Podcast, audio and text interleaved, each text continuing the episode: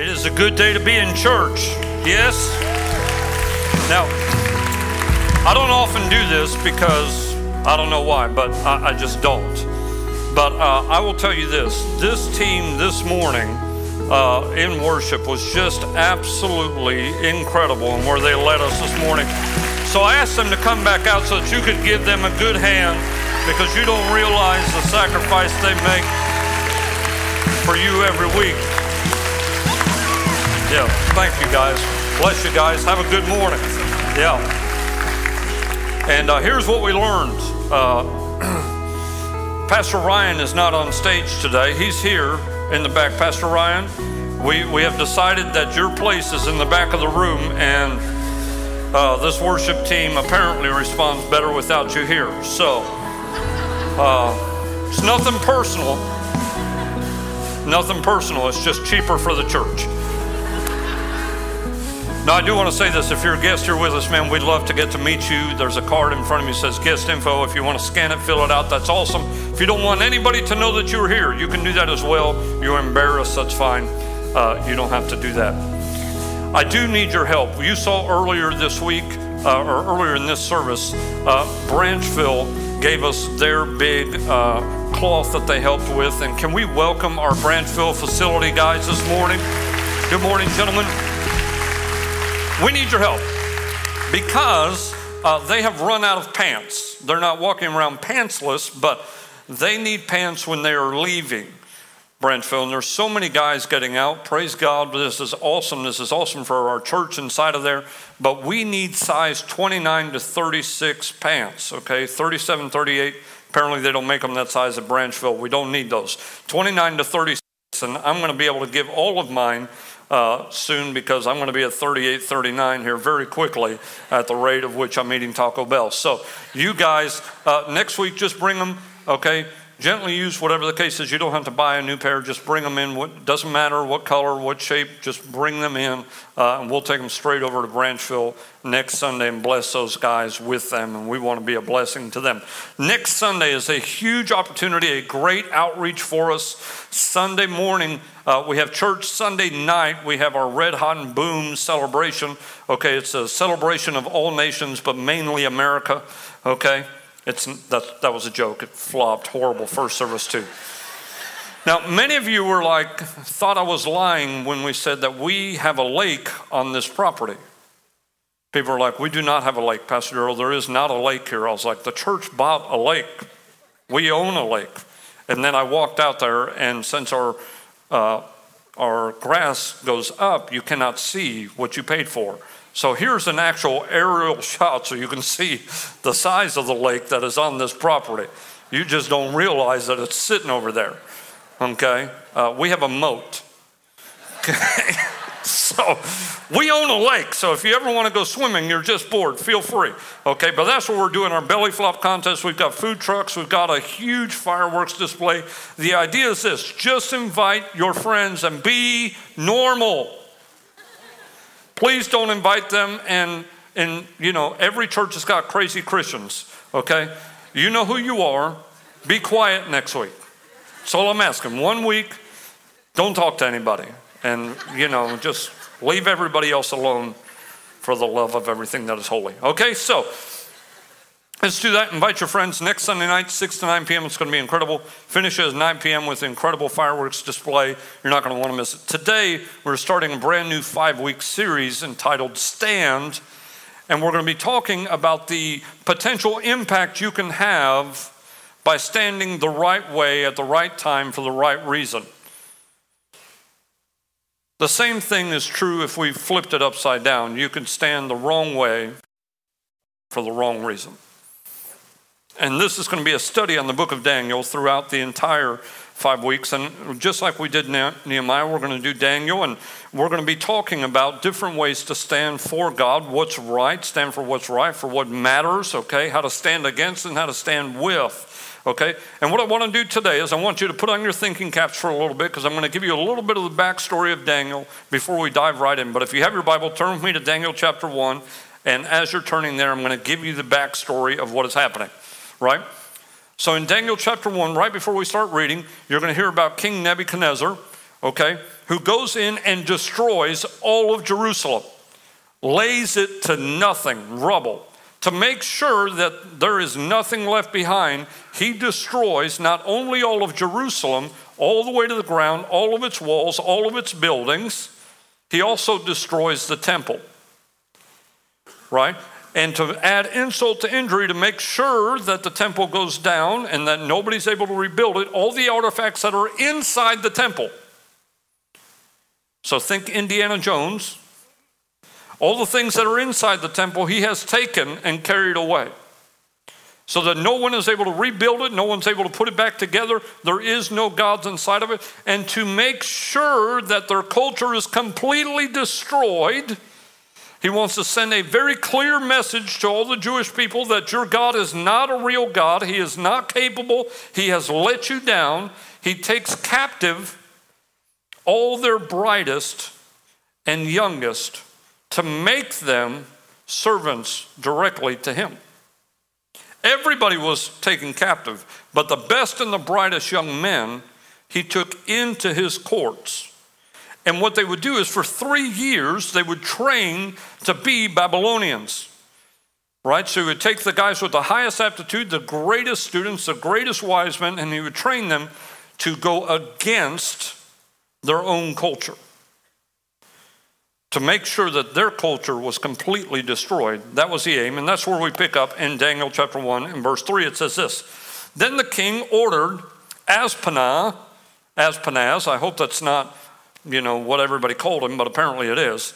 Hope they had like a nickname, Aspen or something, but you know, Aspen, okay, the chief of the court officials, to bring into the king's service some of the Israelites from the royal family and nobility young men without physical defect, handsome, showing aptitude, very smart for every kind of learning, well informed, quick to understand, and qualified to serve in the king's palace. He, Aspen, was to teach them the languages, the literature of the Babylonians. The king assigned them a daily amount of food and wine from the king's table. They were to be trained for three years, and after that, they were to enter the king's servant. Go find those voted most likely to succeed and bring them to me. What is this? We're going to believe. We want to get all their thought process out of them. So here's what he's doing. The enemy is going, "Hey, I'm going to come in and make sure that there's nothing left of your culture. I want to make sure that you think like me, that you behave like me and you react like me. He wants them to become full Babylonians, and it's a strategic plan. He's got a long term plan here. His idea is that if he can take the young people, okay, the young people of his day, and teach them how to be Babylonians, they will never be able to go back to being Israelites. So he's going to teach it right out of the culture. Now, I want you to understand that I believe this mirrors a lot of what Satan is trying to do his strategic plan for the world right now. That his aim is to send media, send everything to retrain the young people of our culture. And to go, your God is no God at all. There is no God.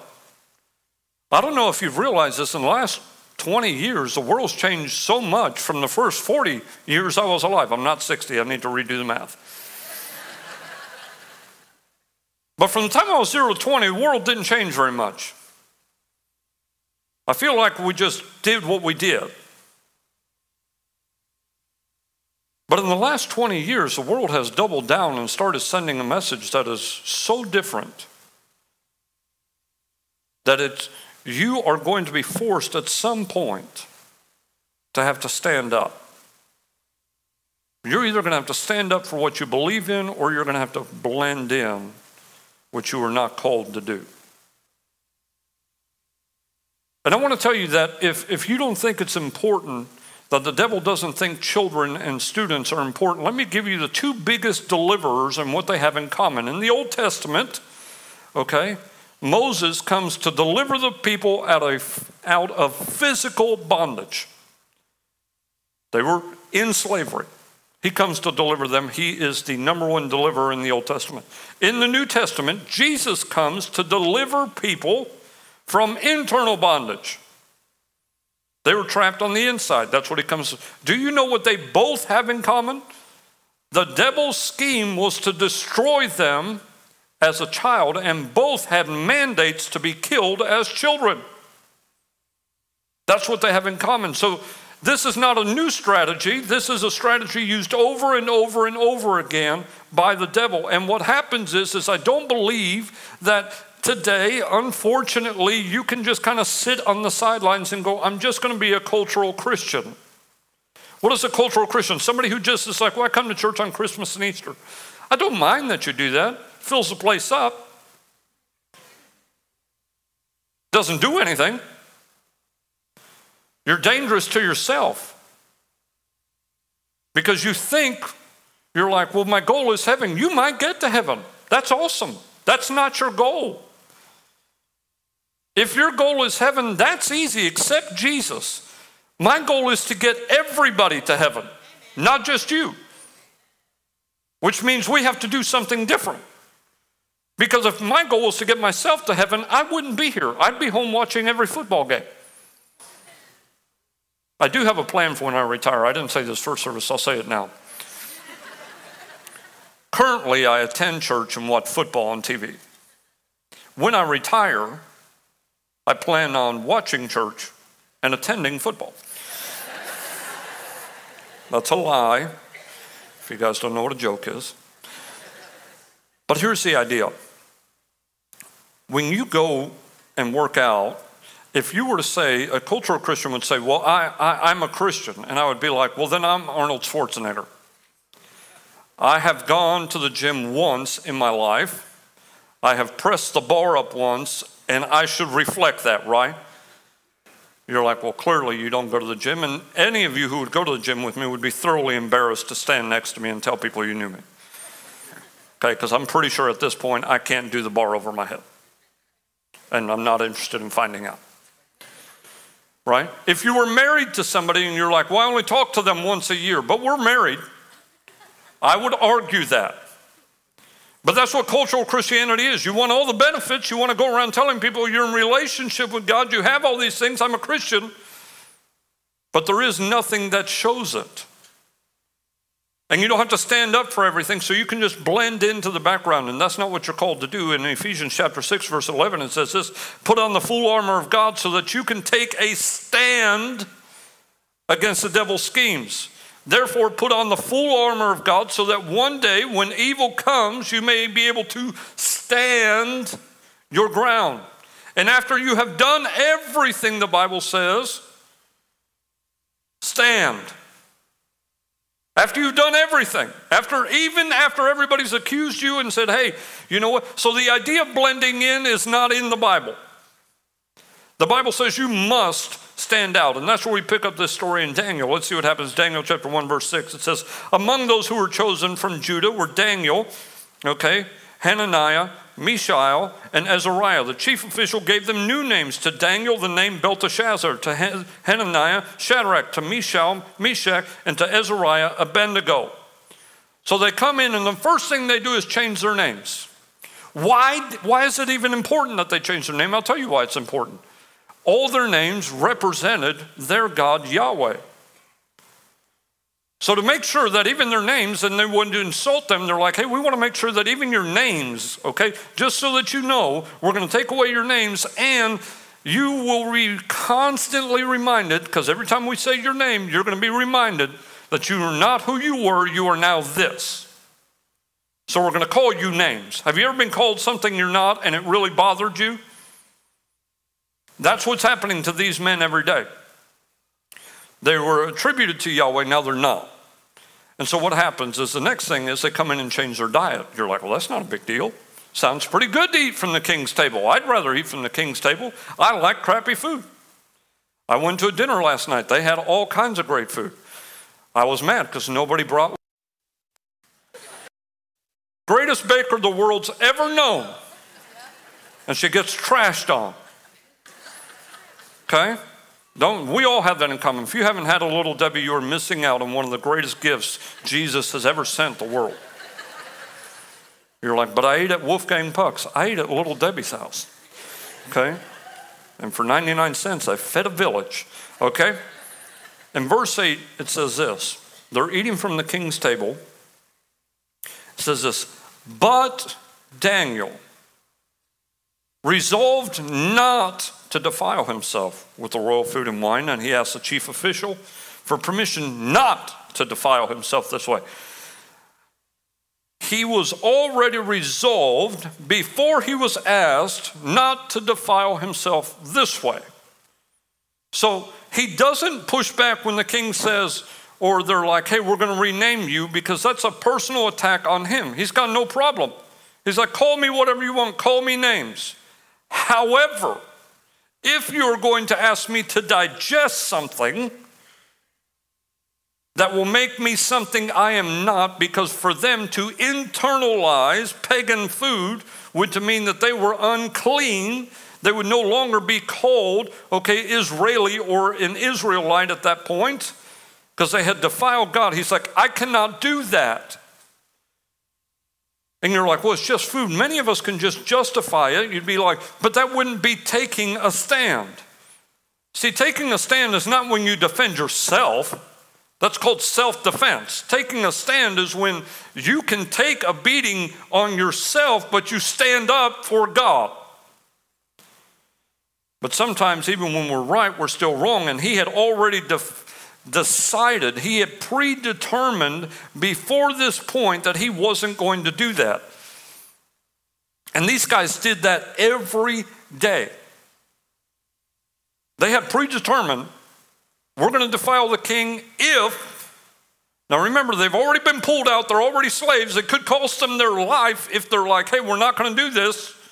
And they had already predetermined to do that. So let me ask you this How many of you have already predetermined what sins you're not going to commit?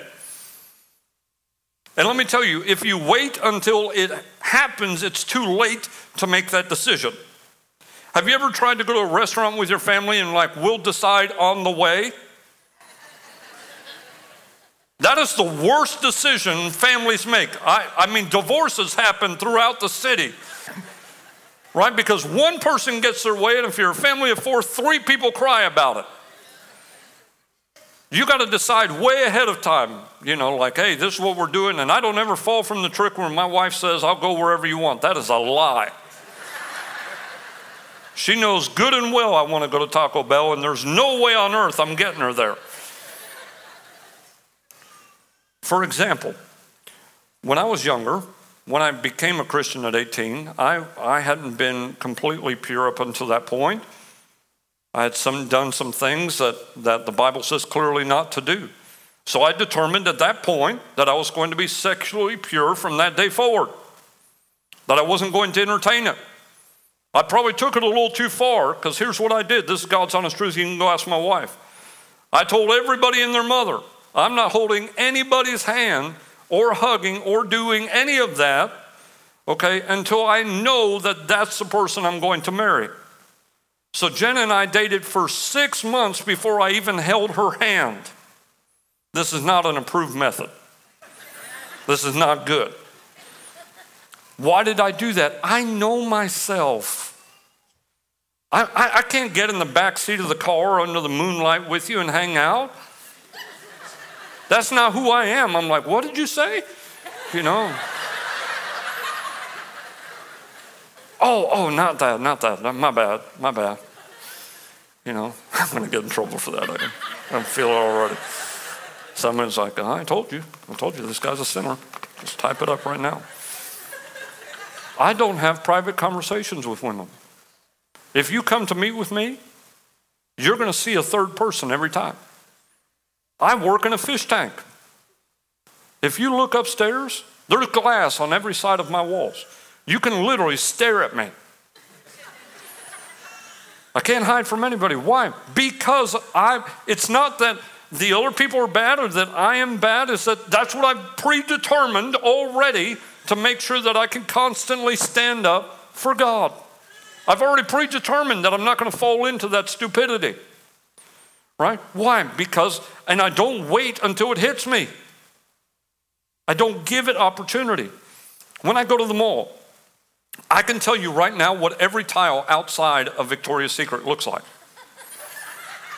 because I stare at the floor.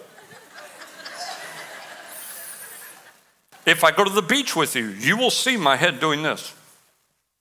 And you're like, Pastor Girl's lost it. You know, he's having some sort of seizure over here. No, when I see something I shouldn't see, I bounce. I teach my kids that. So 90 times out of 100, when you invite me to the beach, I'm like, no thanks, because I don't want a headache. I got a headache. I'm like, Ugh. I did a wedding one time, and uh, I knew this family. I've known the family, you know, most of their lives, and uh, they come in, and uh, I hadn't seen what everybody chose to wear that day, but I was just up front. And uh, apparently, everybody went to, you know, some sort of very small fabric store and bought things that barely covered them. So it was just some straps. And I did the entire wedding like this. Every picture is of my chin. Okay? Why? Because they're like, Pastor Joe, you okay? I was like, no, I'm very uncomfortable. I was like, I don't need to be, I don't even know what's happening. This is like, you guys have got the nighttime messed up with the daytime thing. Like, I'm, I'm out of here right? And what you realize very quickly in Daniel's story is this is not a one time deal. He's constantly predetermining what he's going to do, he's constantly deciding ahead of time, I'm going to take a stand for God. And this wasn't a public show. This wasn't something he went and told the whole world. This was a private stand, and here's what he does. He tells his boss, in verse 12. Please test your servant for 10 days. Give us nothing but vegetables to eat and water to drink. Then compare our appearance with that of young men who eat royal food. Treat your servants in accordance with what you see. So he agreed and tested them for 10 days. And they're better nourished than any of the young men who ate at the royal table. Instead of making a public protest, Daniel honors authority and creates a plan. He doesn't go out and rebuke everybody. You can take a stand and do it the wrong way. You can take a stand and do it the wrong way. You see, you can stand up for the right things the right way at the right time, but you can also stand for the right things at the wrong way at the wrong time. And can I just tell you that there are some Christians just standing out the wrong way? You're like Facebook warriors. Okay? You're out there angry, being rude, bitter, rebuking people online like they care. I used to do this when I was a young Christian. Okay, I don't drink. Maybe you don't know that about me. Maybe it looks like I drink. But I don't drink. And it's not because, you know, I don't believe that people can. There's people that, that should be able to drink. But when I first got saved, I went around telling everybody that anybody who drank was going to hell. So I'd see my friend drinking and be like, hey, you're going to hell. And they'd be like, hey, thanks. I'd be like, no, you're going to hell. You want to go to heaven, you better put that down right now. And they just kept drinking. And guess how many of my friends I led to Jesus? Zero with that tactic. Number one, it wasn't scriptural. And number two, I was just pushing things, just being rude and mean. They're like, hey, we invited you out to eat. We didn't invite you out to condemn us. You honestly think just because you're friends with somebody on Facebook, they asked your opinion? They just wanted you to see what they ate. Nobody actually wants to hear what anybody else has to hear on Facebook. I don't know if you know that. Right? People aren't out there looking, and people are looking for a fight, and you're falling for a hook, line, and sinker, and there is no spiritual gift called the knowing spirit. None of you have it. You don't get to go out there and drive other people nuts being like, oh, I'm just blessing people. I'm like, no, you're not. You're not even taking a stand because that person will now never come to church because of the way you talked. You treated them like garbage, and Jesus didn't do that. Jesus never called the prostitute the prostitute. Right? He calls her daughter.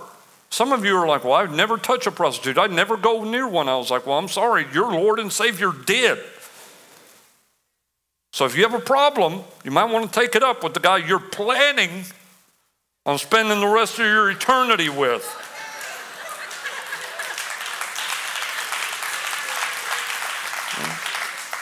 It ain't me. I don't want half of you there. Just kidding. Not the crazy ones, anyway. I'll tell you who you are after service. Come ask me. Nate, if you'll come join me, man, I'm going to close out. About 20 years ago, uh, we were doing this thing in Orlando, and uh, I was a youth pastor. And if you can't tell that I was a youth pastor for much longer than I've ever been a lead pastor, uh, something's wrong with you. But as a youth pastor, man, uh, we were doing this thing and we were trying to figure out Halloween is coming up. And one of the things that drives me nuts about Christians, I mean, really does, is they get an opportunity where the devil is sending people to your door where you could tell them about Jesus and be a light, and instead you shut off your light and you ignore them. And you're like, I'm doing it in the name of Jesus, I'm protecting Jesus. I'm not celebrating a pagan holiday. Can I argue that there's probably a ton of them that you already do, you just don't know it? Self worship is a pagan holiday. You, you, you celebrate your birthday, don't you?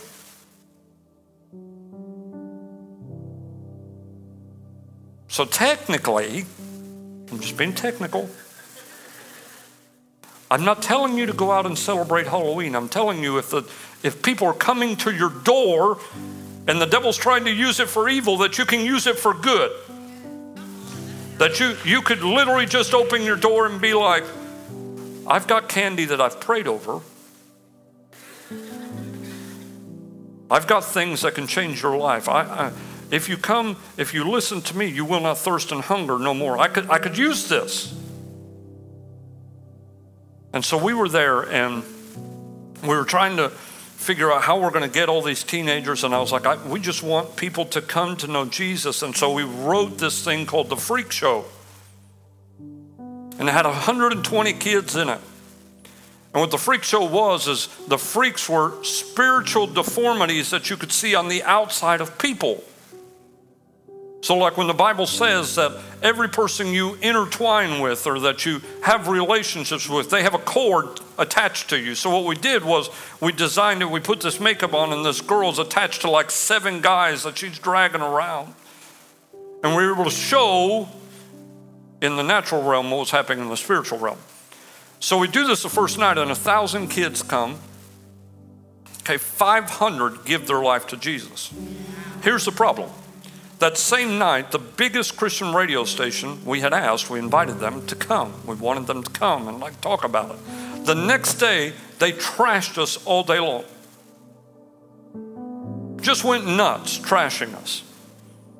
These guys are celebrating darkness or whatever else. Like, we, we are exposing darkness and people are giving their life to Jesus in droves here. And you're mad.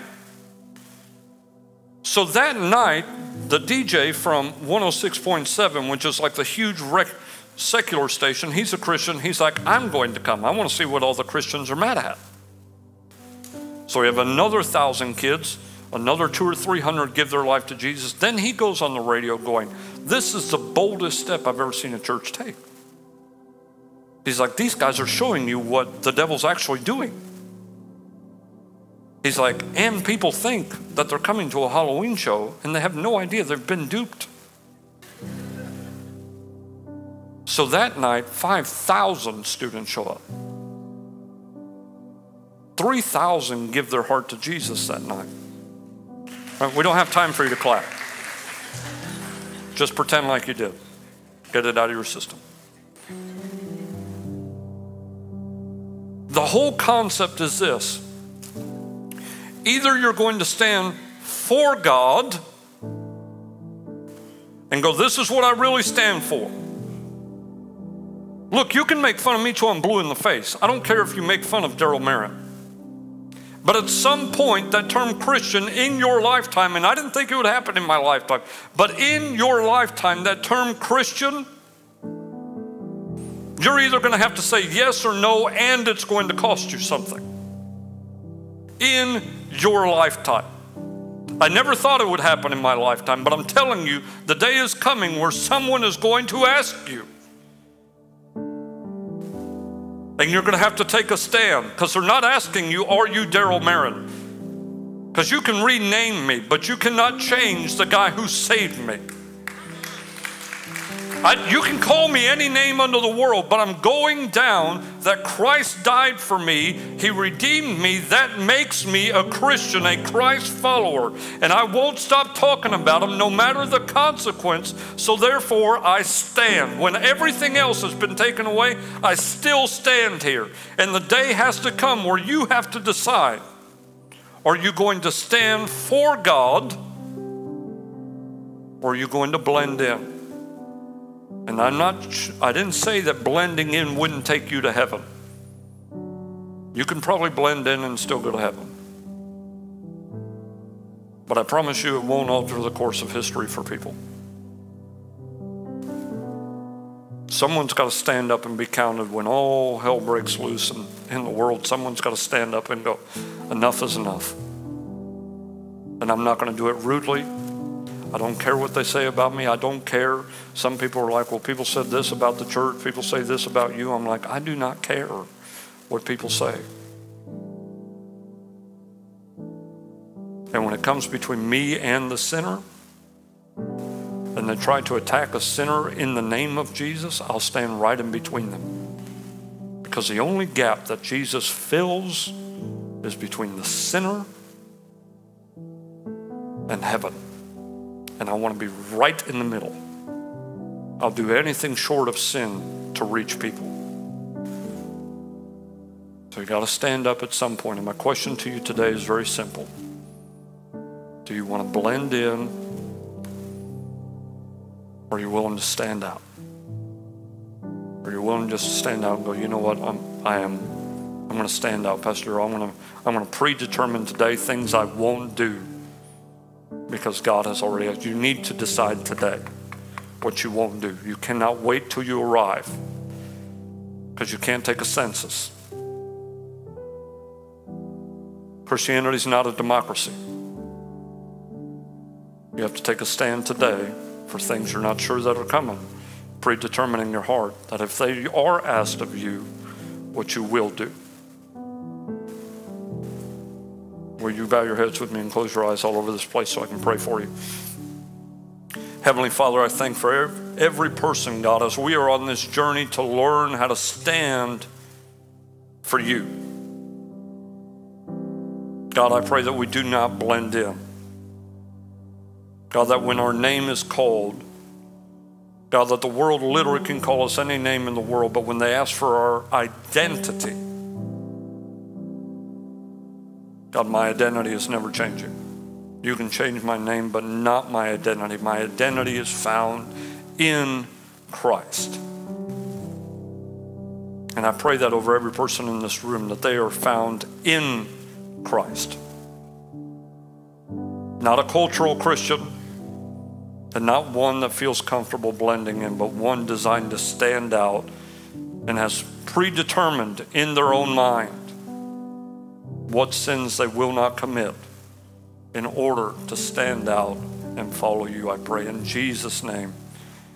Amen.